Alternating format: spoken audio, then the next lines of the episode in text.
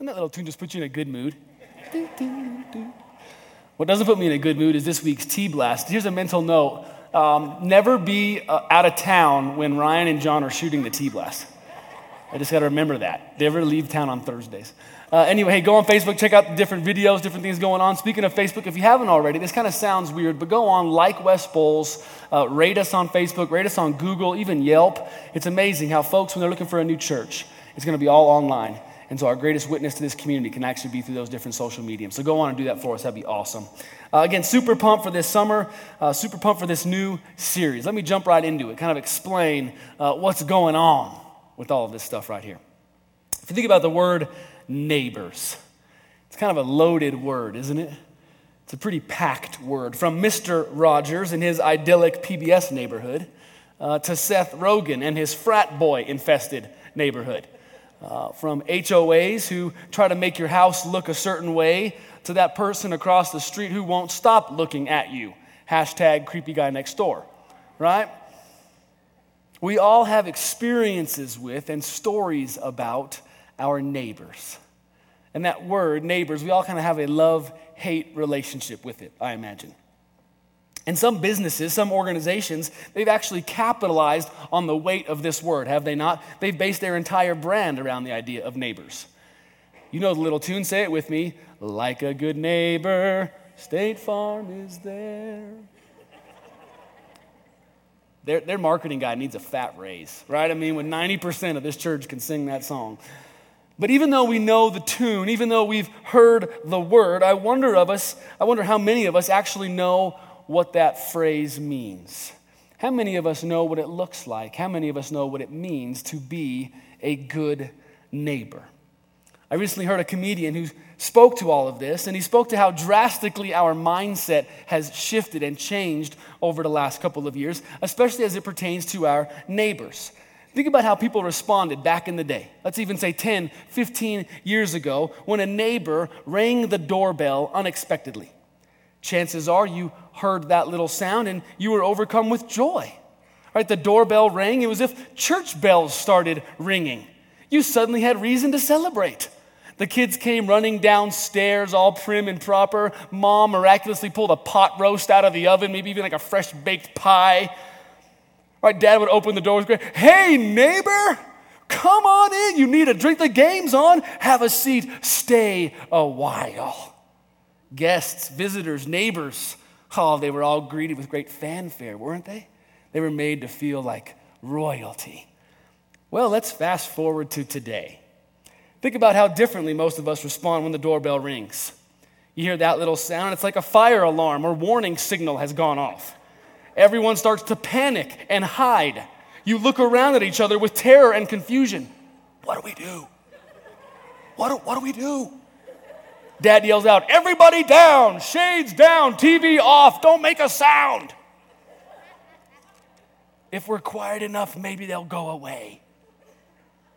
Didn't they see the sign on the door that says, We don't like talking to strangers at home? Unlike days of old, guests and visitors and neighbors, they're not greeted hardly at all anymore. No, they're not made to feel like royalty, they're made to feel like a nuisance, aren't they? See, instead of talking to our neighbors, nowadays we close the garage as quickly as we get home so we don't have to talk to our neighbors. Instead of hanging out in the front yard, we build bigger privacy fences in the backyard. Like a good neighbor. Oh, you mean giving that little token head nod and wave as I drive to and from my house. Like a good neighbor. Oh, you mean that small chit chat that I engage in when, heaven forbid, I'm mowing the grass at the same time my neighbor is. Like a good neighbor. Oh, you mean not reporting their messy yard to the HOA, at least within the first couple of days upon seeing it. Like a good neighbor. I'm not sure most of us have ever seen or known or been around a good neighbor. And that wouldn't be that big of a deal if Jesus hadn't made it that big of a deal. But he did. He made this whole neighbor thing a really big deal a really, really big deal. In fact, it's in Luke 10. See, in Luke 10, Jesus tells a story about being neighbors, and that story applies to us right here in southwest Denver. Yes, it was told thousands of years ago, but it's as if it was, told just a few days ago. And this story in Luke 10, it's actually the State Farm jingle before there was a State Farm or such thing as a jingle. Jesus was asking his people to be like a good neighbor. But before I share that story with you, I want to share one other story that actually took place right here in our own backyard. A few years ago, here in the Denver area, a group of pastors started coming together to talk and pray, just dream out loud with each other. When they met together, a couple of questions kept popping up. The first question was how can they be more unified as a group of pastors? How can they more tangibly live out the prayer in John 17 for all the believers to be one? It's a great question. I love that pastors are asking that question. The second question, though, was how could they, as individual churches, more effectively reach their individual communities for Christ? Another a great question, right? I'm glad people are asking that question. So the group of pastors is, is wrestling with these questions, seeking answers to these questions, but they came to a, a pretty harsh conclusion. They kind of came to this pretty harsh reality. When it came to ministering to their communities, they had to be honest and they realized they didn't actually know that much about their communities. When it came to reaching the city for Christ, they had to be honest and say, we don't really know what's happening in the city, right? From average ages to different ethnicities, from incomes to the different issues that people are facing. Right? The pastors were ignorant about the demographics and the dynamics in their individual towns and neighborhoods. And so the pastors turned to the experts, if you will. They said, We don't have the answers as to what's happening in our neighborhoods and our cities, but there are people who do like the police chief. So they invited the police chief over for a cup of coffee, asked him a bunch of questions. Then the city manager. Then they spoke to the mayor. Right? They brought in and they talked to anybody and everybody who could shed some light into their city, into the issues and dynamics and demographics of their individual communities. Every person that came in was asked two questions. One, what's your dream for this city? And two, if you could wave a magic wand, what's one thing you would want to do in this city. Wouldn't it be cool to be in those conversations? Little fly on the wall in those coffee shops? All right, no one's shaking their head. I guess it's just a pastor's group. You know, anyway. Well, one day this group of pastors is talking to the mayor of Arvada. In terms of his dreams for the city, he said, You know, I want to live in a city where there are no isolated elderly shut ins. I want to live in a community where there are no at risk kids where there are no single moms living below the poverty line, where there's no financial debt. I mean, the mayor went on and on and on about all of his dreams. And the pastors are sitting there at the table, busily taking notes, writing down all the different things that he's saying. And, and you can imagine they're all dreaming up the different programs they might be able to start at their churches. Oh, well, we could try this. Or we could start this. Or we could maybe introduce this.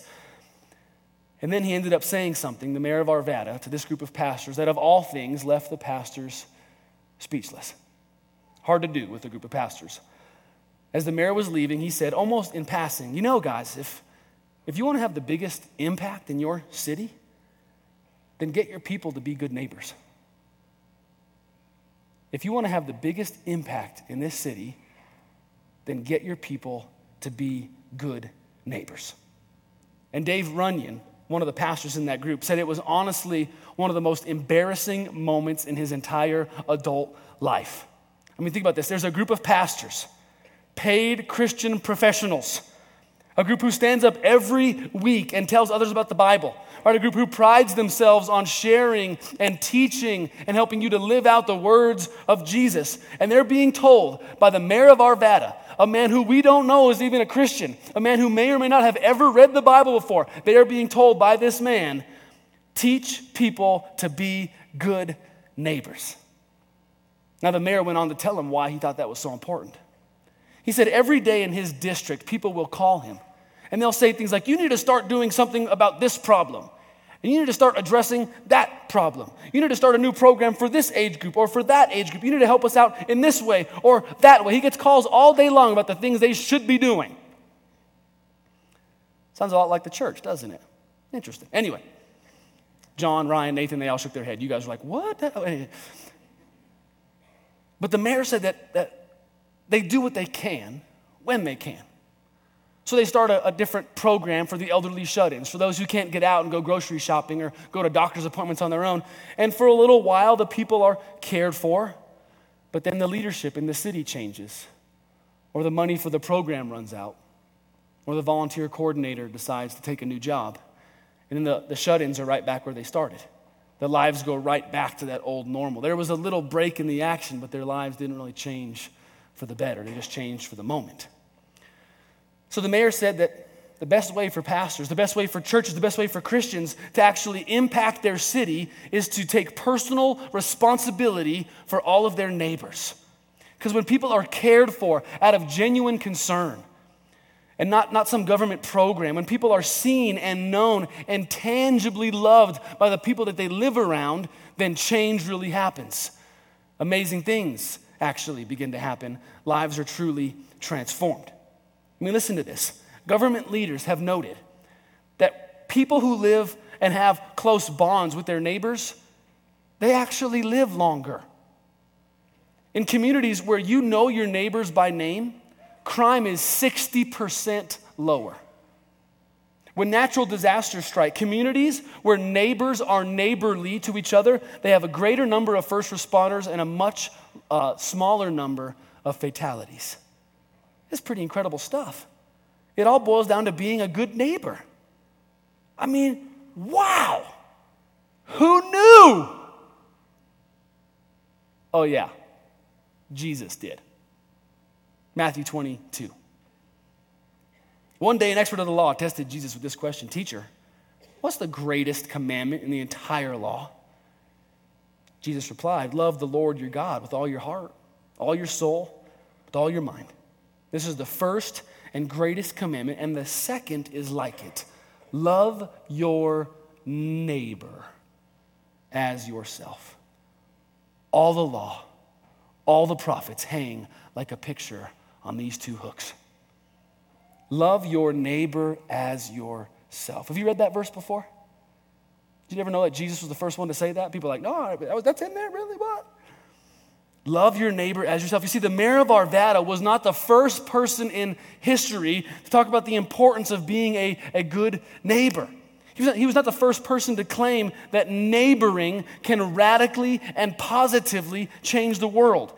He was not the first person to say that the best way to love God is to care for the people around you. He wasn't the first person to say that, Jesus was. Because when it comes to Christianity, being like Christ, following Christ, being a good neighbor is at the heart and soul of it all. That's why the pastors were so embarrassed. You see, they were working so hard on astrophysics over here, and Jesus says, guys, it's about simple addition over here.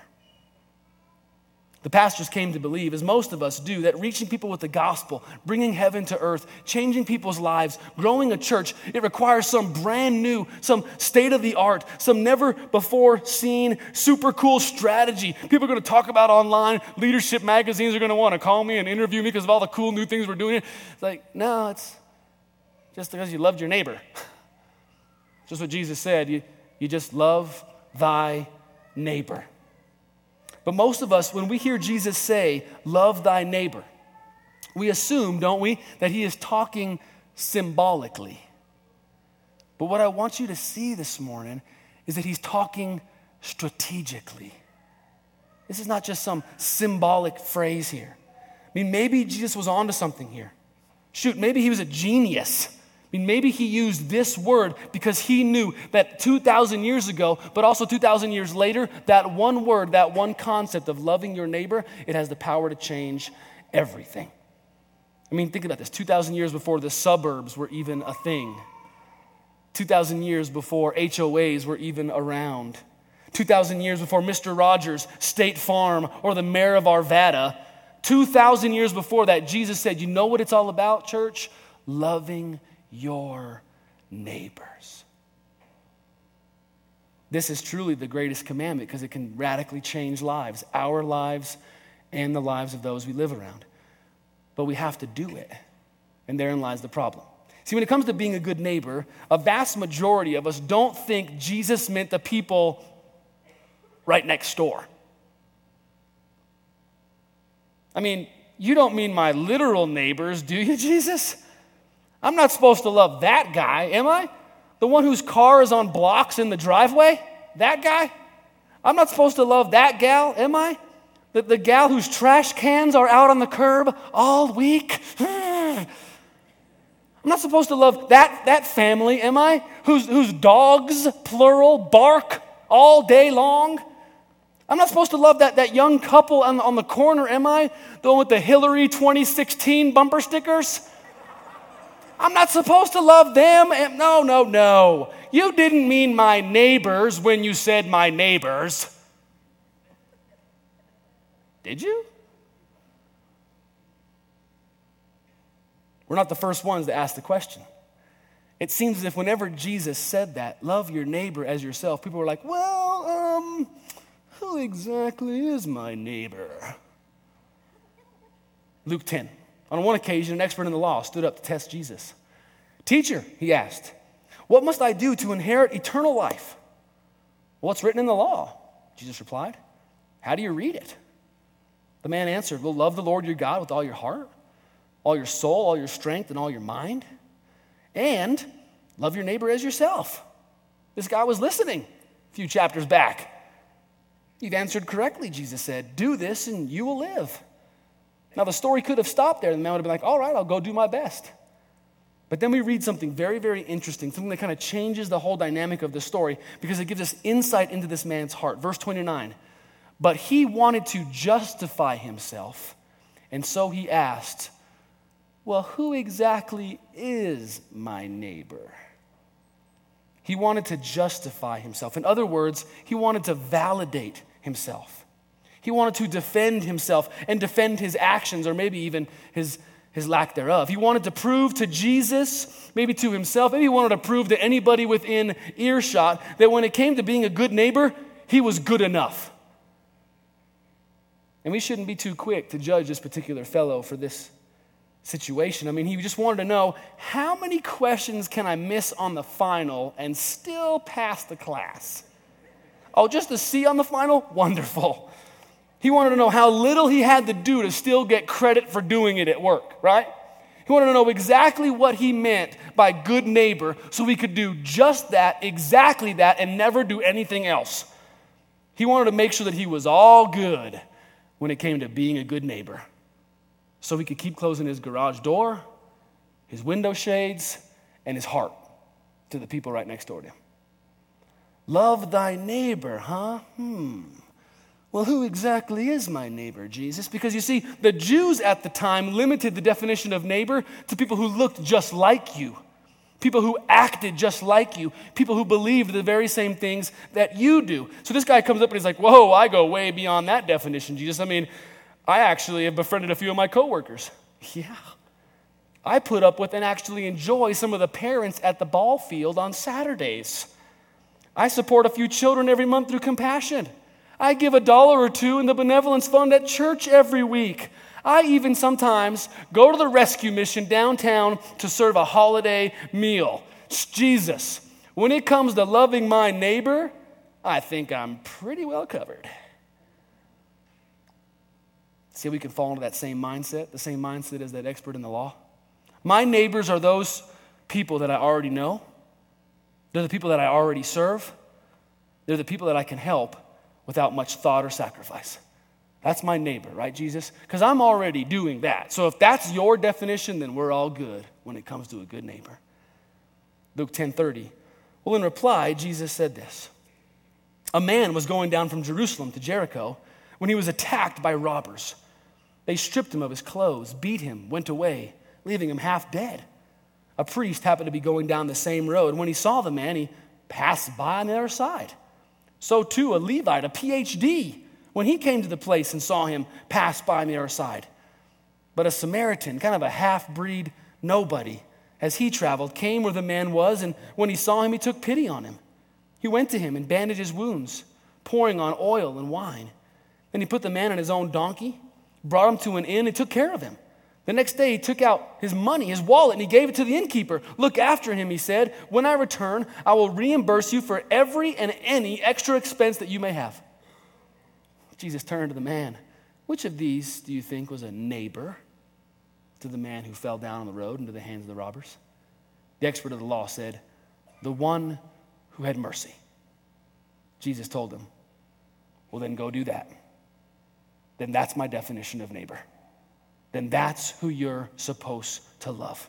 See, in response to the question, Jesus tells a story, not just any old story. It's a story that captivated the audience at the time. It was real people, a real road, a very real problem. The muggings on this road uh, were very commonplace. And it's a story that not only captivated audience 2,000 years ago, but it still captivates audiences today. It's the Good Samaritan. It's told and retold time and time and time again. And we should do a series on this story at some point because there's so many things buried in it. I just want to point out what Jesus was trying to say to the man. In this story, I think he's saying, Your understanding of neighbor is incomplete. Your definition of neighbor is too small. You only love some of the people around you those that you know, those that you like, those who can reciprocate the love. But when it comes to loving your neighbor, I want you, I need you, I'm calling you to think differently.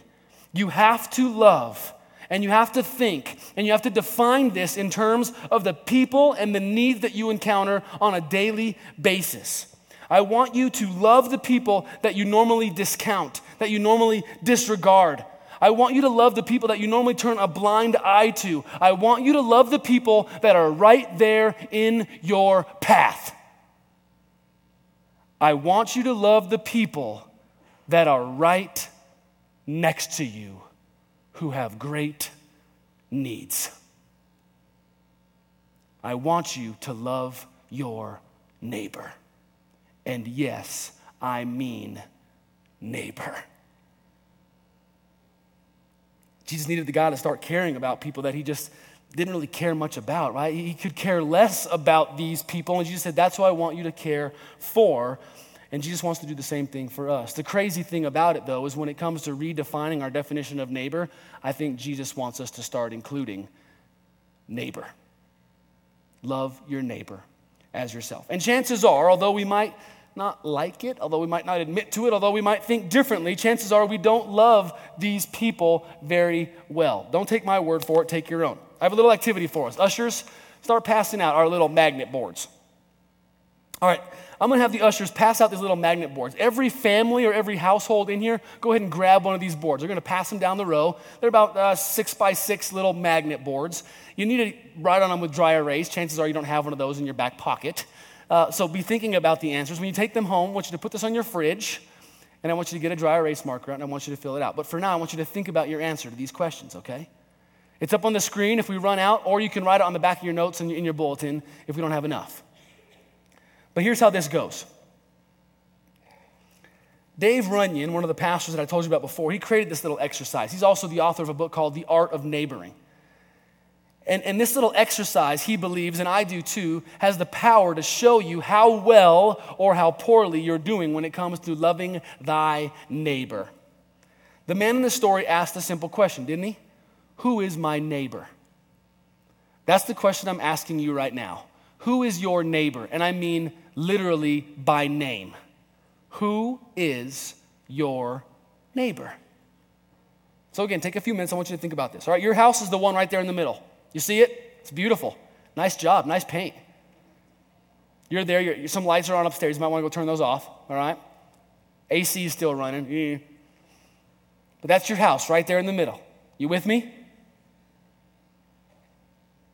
Now I want you to think about, and then again, not on this board uh, in particular, but, but I want you to think about, and then at some point I want you to write down the names of the eight families that live directly around you. And if you can, I want you to write down the name of their kids. And if you can go one step further, write down the name of their dog or their gerbil or their hamster. I want you to write down the names of your neighbors. If you live up in the mountains, I knew you were going to be here this morning and be like, yeah, this doesn't apply to me. no, you still have neighbors. You just have to go pack a lunch to go see them. So, whether you're in an apartment building and the, and the person next to you, your neighbor, is literally right next to you, the wall next to you, or if you're on a five acre farm and the next person's the farmer down the road, you've got neighbors. You're not getting out of it that easy. The question is do you know your neighbors by name? I'm going to give you 30 seconds. See how many of the eight families around you you can list off by name. Ready, set, go.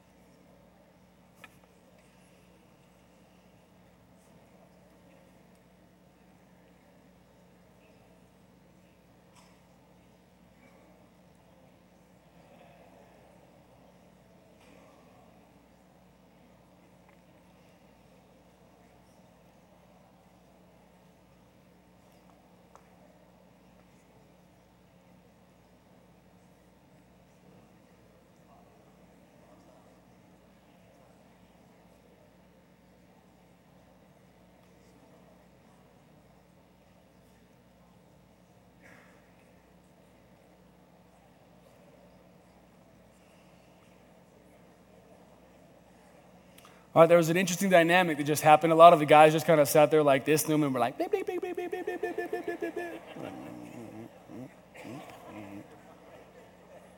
Like a good neighbor, I don't have a clue what your name is. All right, if anything like me, your chart looks something like this. I got no clue who the guy is over in the corner. I've never even talked to him. There's Keegan, Katie, and the baby. I don't know what the baby's name is. There's the guy who goes to church somewhere because he tells me about it all the time when I talk to him. Don't know his name though. Uh, there's Alex, and I always forget his wife's name. Jeannie Ray, got that one. The, the other kids next door to us, they're always over, so I've got them down Barney, Sherry, and the three kids. Then there's like this, this weird kind of, I don't know, uh, question mark person down there that I don't really want to go talk to. Right? Then there's, there's the porch people like they're always out there, and they seem nice. I mean, they never share whatever it is they're drinking up there, but. And then there's the old guy with the barking dog right behind us. And he's kind of like the, you know, the, the, neighbor over the yard. Do you see this much of him? Like he's handsome, this, this high up. But I... Now, this is after I've spent the last two months thinking about this sermon series, y'all it would have been much worse, and in fact, was much worse when I was first given this little exercise. Like a good neighbor. Now, why is all this important? It's hard to love your neighbor when you don't know your neighbor's name. It's hard to be a good neighbor when you can't call them out by name. So, learning your neighbor's name, it's the first step this morning. Now, this month, we're going to take a lot of different steps practical steps to loving the people right around us. But this is the first step you got to take. You got to learn their names. Because what you got to do is you got to move from, hey, man, to, hey, Mike, to, hey, Mike, how's it going? To, hey, Mike, I got something in the garage that I need help with. Can you, can you spare a few minutes? To, hey, Mike, I noticed that your, your kids have been over a lot. Is, is someone moved back in with you? What's going on with that? You see the progression that happens when you first learn the name? And we don't want to just know our neighbor's name. We want to love our neighbor as ourselves. And we're going to talk again all month long about what that means, what that looks like. Super practical. But the first step is your first mission, if you choose to accept it, learn your neighbor's names.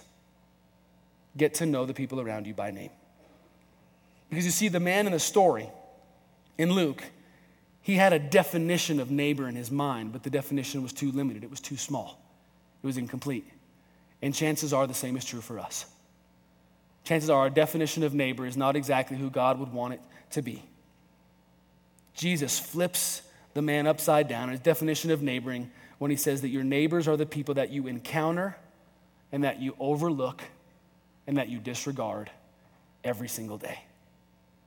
That's funny because on my magnet board, there are three families just like that. They're the people on the road that I walk by every day and could care less about. Jesus says, I want you to start caring a lot more about them. So it's not just being like a good neighbor. State Farm was close. It's loving your neighbor. That's a little awkward, though, for kind of an uh, insurance company. Like a good neighbor is probably much safer. But loving your neighbor is the call of the Christian. And that's what we hope to do uh, this June. Let me pray for that, and we'll get you out of here. God, we thank you so much for your patience with us. It's amazing how we can twist and distort different concepts and different words to kind of fit our own liking. And I feel and fear as if many of us have done that when it comes to loving our neighbor. Amazing how we can define that as that person in the cubicle next to us who we talk to occasionally, the, the check that we send to the missionary, the homeless person that we give food or a bag of goodies to every once in a while, Lord. Those are our neighbors. Those are the people in need that we help out. And yes, I think you are pleased with those expressions of faith. And you will never you will never ask us to shy away from or stop doing those things, God. But when it comes to loving our neighbor, I think we've got to start loving our neighbor. Lord, we want to bless the people that you have placed in our path. And we know there are great needs. We will talk about that in the coming weeks. There are great needs behind every front door. And so, would West Bowles Church be agents of good, be missionaries, Lord, a kingdom of priests in their individual neighborhoods? Would they bring your life and your love to the places they live. Make it so. In Jesus' name we pray. Amen. I mean, I'm normally used to going to 11:45, so I can preach for another half an hour if y'all want me to. But I think we're done for the day. Have an amazing day. Don't forget your dollar in the bin on the way out. Check out Facebook, online, different announcements. God bless. Be strong and courageous.